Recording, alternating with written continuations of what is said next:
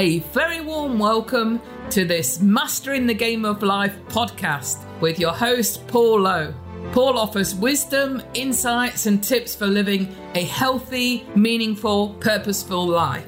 On the back of overcoming extreme adversity, Paul has a proven track record of achieving life enhancing results. He offers empowering advice and guidance to help people develop a mindset for success so that they can live with more happiness and prosperity. Through his Mastering the Game of Life podcast and books, Paul also helps people to get their own inspirational messages and powerful stories out into the world, as well as being involved in supporting many charitable organisations in their development, fundraising, and projects. Hello, listeners, and welcome to this Mastering the Game of Life podcast episode. Today, I'm joined by a young lady from Orlando, Florida, the United States of America, a young lady by the name of May Lafferty. May, very warm welcome to you. Hi, thank you. I'm really happy to be here. And one of the things that, uh, one of many things, May, that I'm sure we'll end up speaking about, but primarily was a, if I ruled the world, a young person's perspective. Because isn't it fair to say that's a massive generalization? There's probably a big disjoint in terms uh, and I use these labels very, very loosely, how younger people and older people see the world? Oh, there definitely is. Um, I think that a big part of that is technology nowadays because I grew up kind of along with technology. So I remember VCR tapes, I remember CDs, and then I also remember those big clunky computers where you could press the power button walk away for 15 minutes and come back and it would still be powering up to what we have today which is just it's exploded within just a 10 15 year period. And i think that is a big part of how i view the world how i interact with the world. But i think older generations it's come in at a point of their life where they already have formed their view of the world and they have already established kind of how they interact. And so i think that's a big part of the discrepancy or the differences between our generations. I might have to change my laptop maybe because when I press the button, I'm still waiting for it to fire up 15 minutes later. So maybe uh, time stood still with me and my technology, just a standing joke that uh, listeners will be used to by now. I do like to play the old technophobe on this. I really do. Maybe I should, maybe I shouldn't. But anyway, that's. well, there so, are definitely ups and downs. yeah.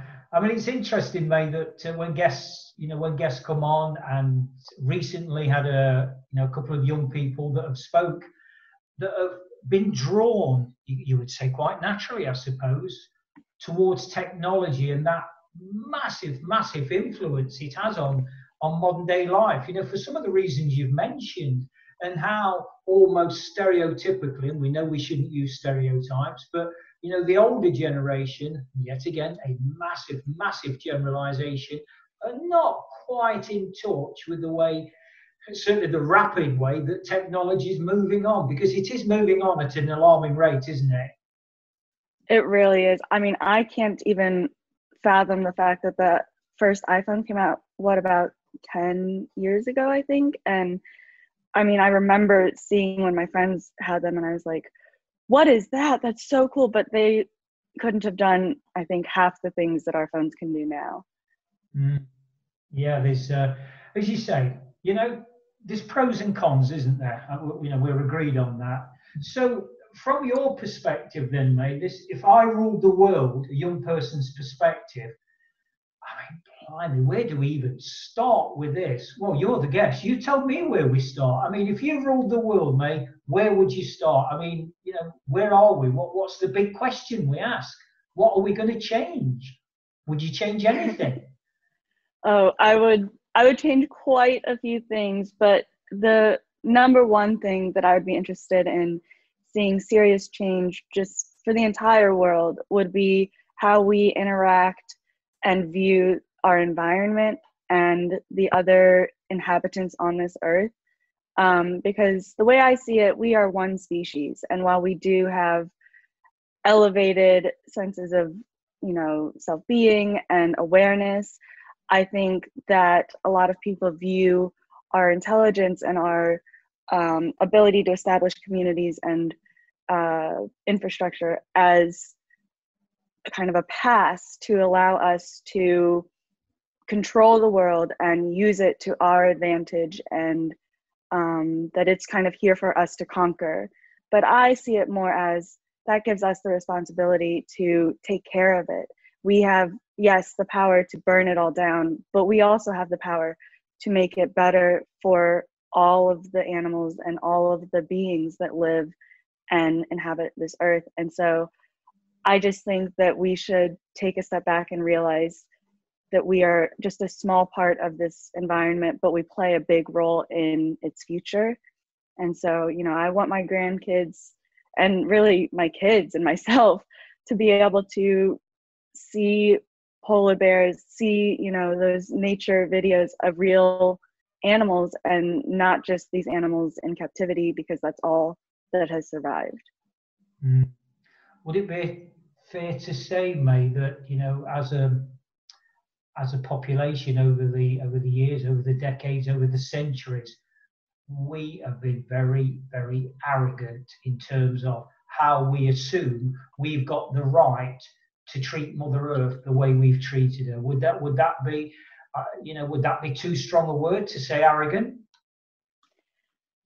I think it's accurate, but I also think it's accusatory, and I'm not trying to accuse, you know, mankind for this. I just think that we've really gotten out of touch, and our biggest focus nowadays really does seem to be streamlining things. It seems to be efficiency and um, kind of just how can we get things the fastest that we can and with the most ease without consideration of the long-term effects so like the best example i have of that is plastic like single-use plastics and just single-use items in general um, and so i think it's it's not necessarily about arrogance. It's just we don't even think about it. It's not even a consideration for a lot of people. I mean i know people and i've seen so many people there'll be a trash can and a recycling can right next to each other and they'll throw away a plastic bottle that is clearly recyclable says you know please recycle on the bottle. And i don't think that's arrogance. I just think that's nonchalance about what happens to that bottle and the impact that it'll have a hundred years from now mm. okay i want to challenge you there may i'm going to challenge you okay. because um, i understand what you're saying you know there is that certain you know none of us know everything, so to speak. Um, that, that, you know that's that's totally I totally buy that. You know you, your example there of the plastic bottle is a great one. Uh, uh, it's, it's great. However, the reason I'm going to challenge you is, you know, maybe this is the epitome of the you know the difference in generations where the older people, such as myself, um, have come into and understand. And I hope this doesn't come across as patronising, but I also know to be true, and that's why I stand by the, you know, the arrogance of profit before people. Now that's a very 70s slogan type know, political statement where money comes first and okay, look, it doesn't really matter. You know, what we're doing to the planet doesn't really matter. Let's just keep looking at the shareholders' you know, returns the stakeholders' returns. what's in it for us? And if you know what, if we kill a few fish in the local river, it don't really matter. Who's really going to care? And that's why I deliberately, strongly, in fact, I was actually simmering that down there quite a bit to say humankind, and I do concede it has been a massive generalization. Maybe it's not been a generalization, and maybe the reality is for us, mate, that Mother Earth is begging on her knees for mercy at the 11th hour. This planet is in crisis, is in absolute crisis. And that, for me, my humble opinion, and I'll have any guest on this podcast to challenge me on it with whatever you know angle they want to come from, that it's that arrogance, that ignorance. Yes, these are strong, judgmental, accusatory words. I stand, I stand by them, mate, because my my personal stance in this, my personal stance is to watch this beautiful planet being decimated the way it is. it's long, long, long, long overdue. The time for us now to redress the balance and have nice talks is long since over. But I invite you back in May to say, Paul, I need to shoot you down in flames with those very strong views. Well, they are strong views, and I'm not here to challenge your your take on the fact that Mother Earth is, you know, at its 11th hour and because I agree with that wholeheartedly. I think that we really, I mean, I think we've kind of passed that natural turning point where we could easily um, kind of, I guess, revamp or um, help get back a lot of the things that we've lost. But I think that there's still a possibility to make changes for the better and salvage what is left. Mm-hmm. But the interesting thing about what you've said is that though you're talking about corporations and I think that there definitely is corporate greed. And I know that there are people behind those decisions, but I think just speaking about America um, alone, you know, I don't think they make up the large part of society. I think that most people, if educated properly and you know, if they're open to believing the fact that climate change is real, I think most people would be humbled enough to make small changes in their life. Maybe not go vegan and only eat locally, you know, not huge changes, but I think it's just not a focus to educate those people. I don't I don't see a lot of really big influential powers getting involved in this. And I mean there are some, but I personally kind of separate the corporate greed from the humanistic aspect um, and I don't know if that's right. I mean, because obviously people are behind corporations, but it helps me to be a little less cynical about humanity, I guess. And that's why, May, I believe this is such an important and it's a beautiful conversation because we've got the we've got the polarity here, haven't we? We've got the polarity in gender, we've got the polarity in culture, we've got the polarity in age. And one would like to think that at least theoretically, um, and I know it's more than theory we're, we're considering because I've had obviously the pleasure and the benefit of speaking to you off air as well. You know, to to kind of you know to understand some of your values and, and vice versa.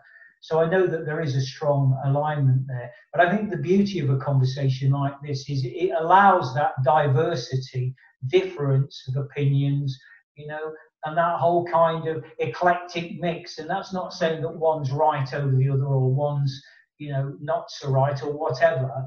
It's to say that collectively, you know, your your younger voice and my older voice and our differing views together to create that integration will contribute towards a better world. That's my humble belief. Any thoughts on that, mate? I really, really strongly agree with that, um, especially living in America right now because um, anyone who doesn't live on a rock probably knows what's what our political climate is or a general idea of what our political climate is and it's divisive and it is it's very polarized um, and i think that it's kind of fed into itself because now we've got one side yelling at another side and really shouldn't we all be on the same side at risk of sounding like a total hippie from the 70s?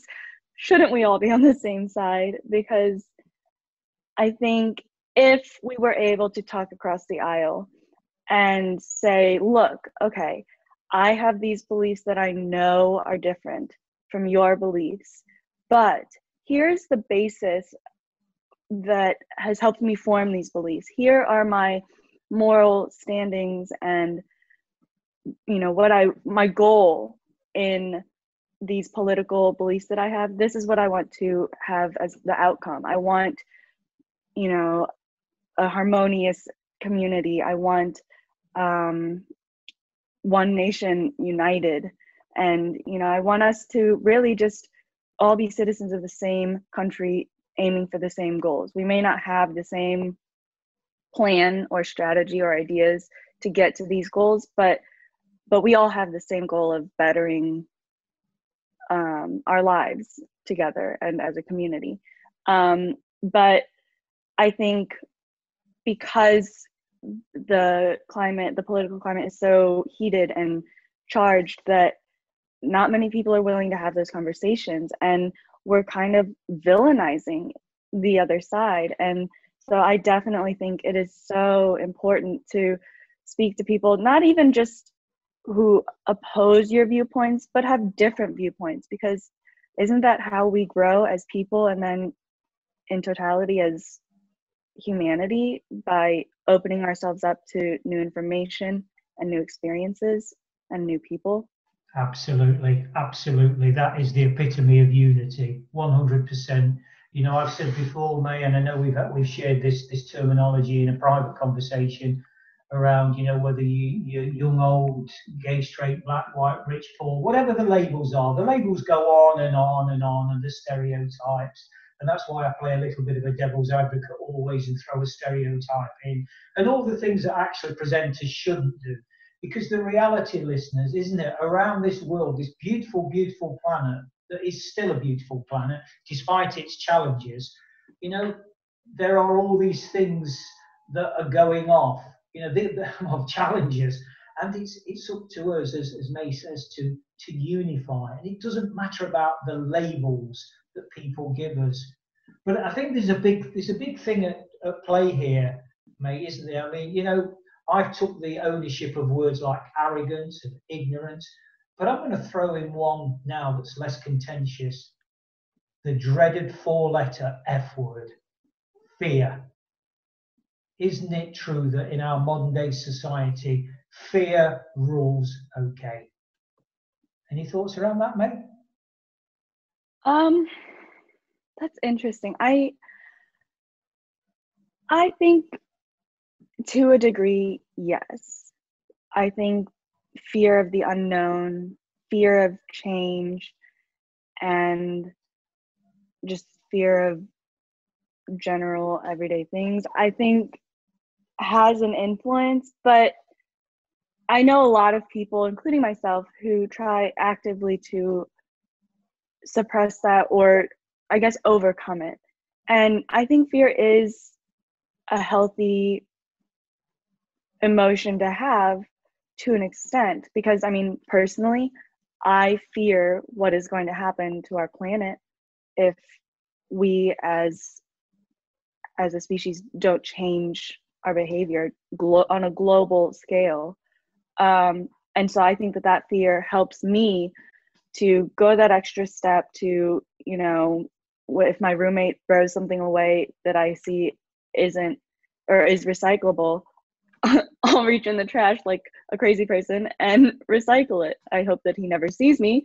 Um, but you know, and I think, and it that fear is kind of what keeps the environment for me at the forefront of my everyday thought. And um, so I guess I, to a degree, I would agree, but I think that also one of the driving forces for us is that that desire to overcome that fear or do something about what we're fearful of.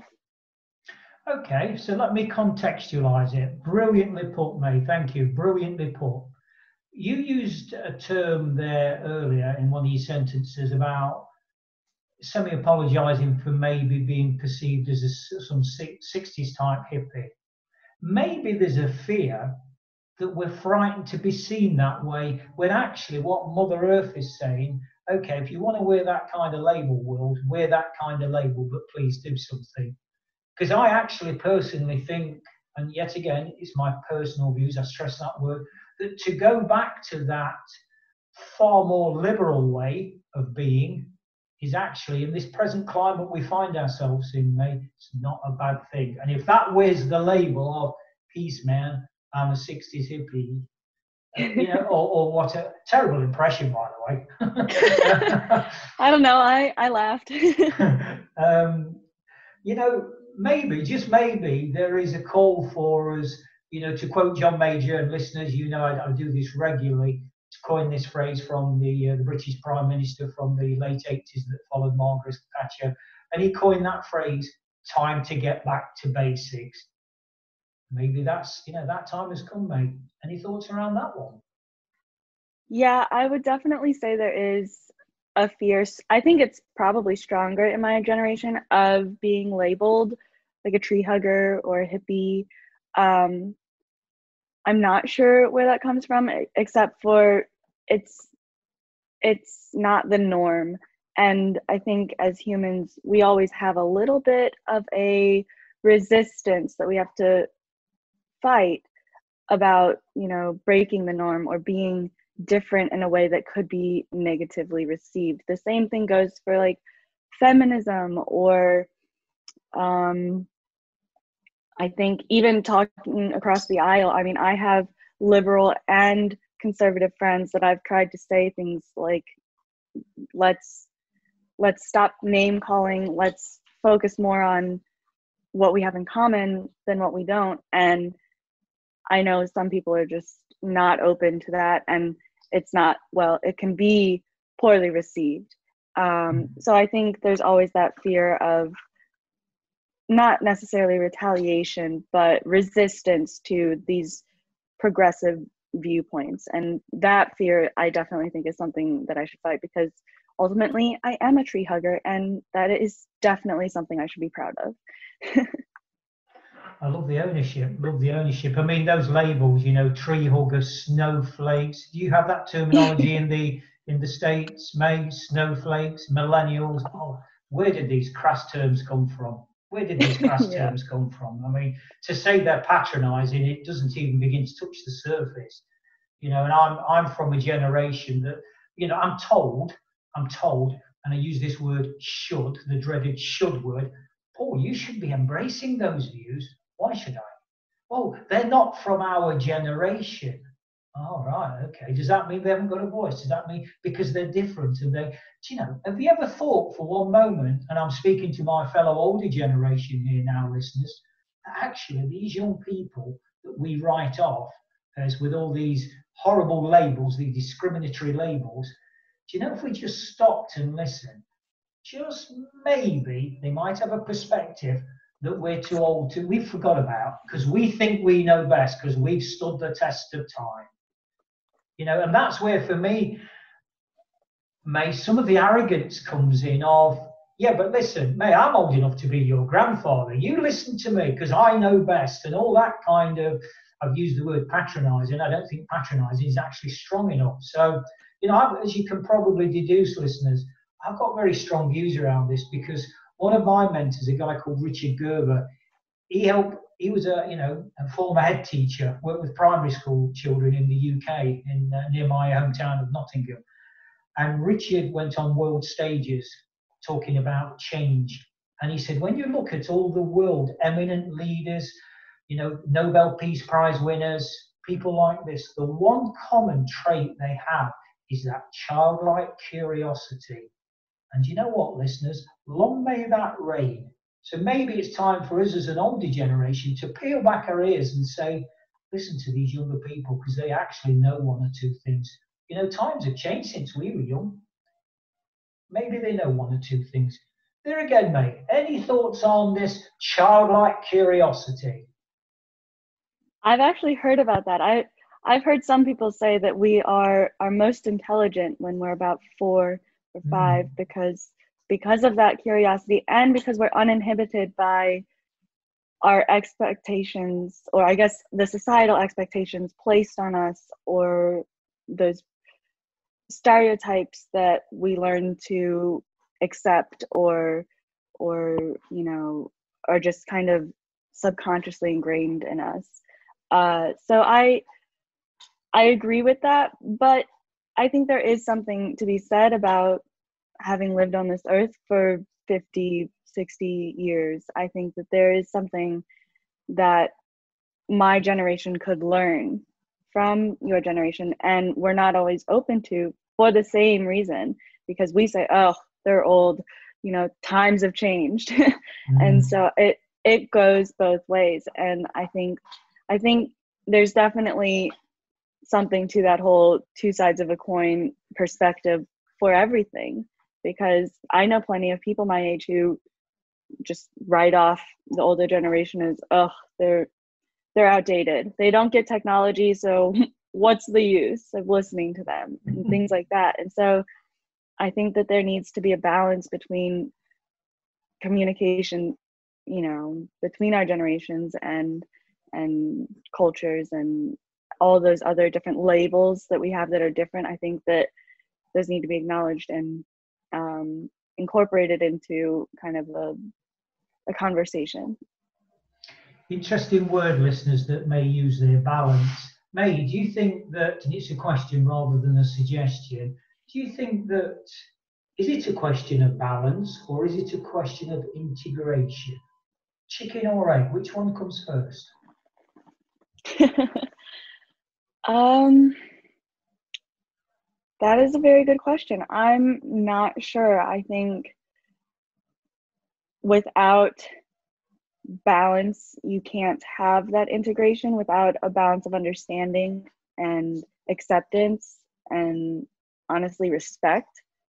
You you're not going to get that integration. But also i think with integration of different views and um, and just different backgrounds you get that understanding. So there has to be a little bit of both i think but i think the balance comes first or or the openness at least has to come first and then you can they can build on each other.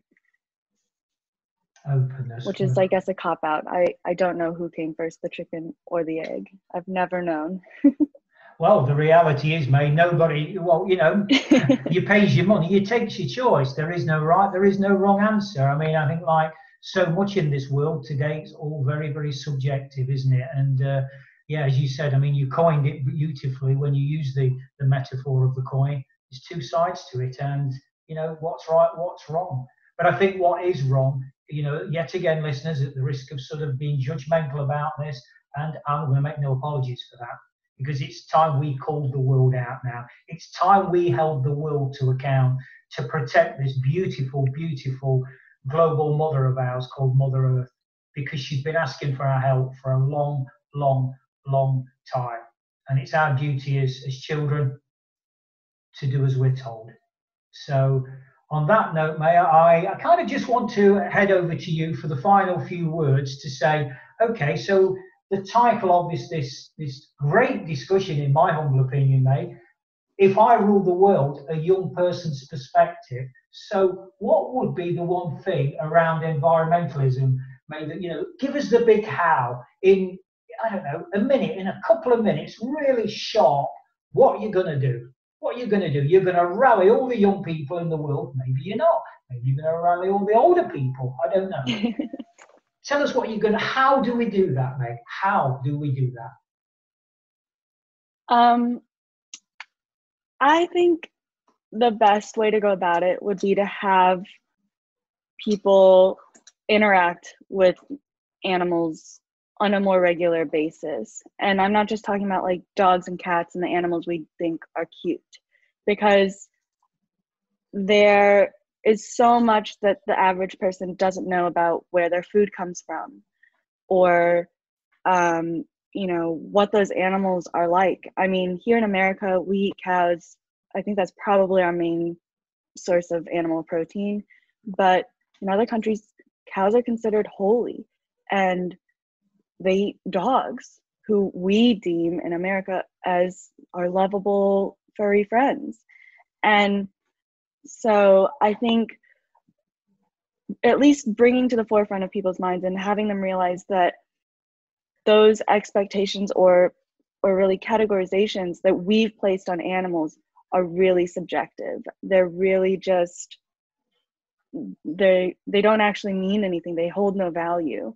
Um, and so I think opening people up to the experience that let's say a dairy cow has of being artificially impregnated and then you know losing the calf and going through that numbers of times and then being slaughtered for meat. And it's a terrible process that really could be more humane. And that's my thing. I don't think the whole world should go vegan.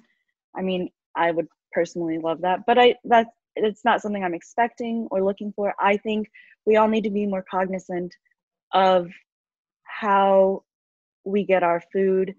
And from there i think we'd realize that cows actually have emotional intelligence to some degree. They they've been shown crying when they're being taken to slaughter um, or just showing kind of how inhumanely these animals are treated and shedding a light on those issues i think would really open up the conversation for other environmental issues like our rainforests and um, things like that. But I think we have to start somewhere, and I think making them uh, more relatable would be the best way to reach the mo- the largest number of people of any generation.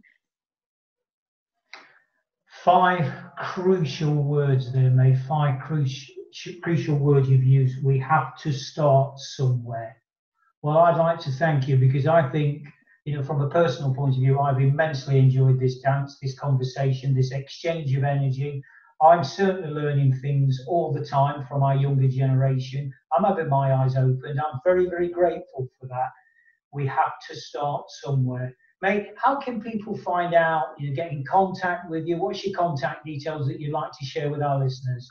Um, well, I am on LinkedIn. I just started a new job. Um, okay, well, I'm not sure what my LinkedIn is, but my email is M E I L A F F E R nine six at gmail.com. So I'd be open to getting in contact with anyone there. Super. What about Facebook? Are you on Facebook at all? I am.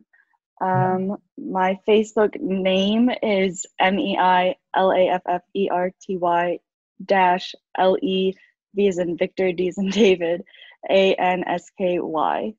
It's quite long, so if you got all that, power to you. Yeah, we'll make sure they're in the show notes, listeners. Don't worry about trying to, you know, get the details of that down. As ever, they'll be in the show notes and uh, they'll be in uh, in Mei's bio as well. So just want to sign off, Mei, by once again reinforcing and, and expressing my sincere gratitude for this refreshing, these refreshing insights into a young person's perspective on if I ruled the world. Thank so you for having me.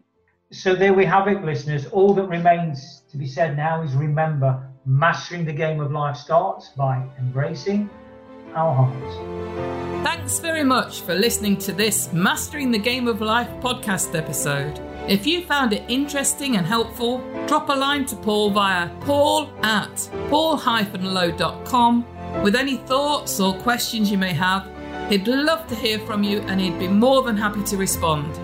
Alternatively, check out Paul's website at www.paul-low.com. Remember, mastering the game of life starts by embracing our hearts.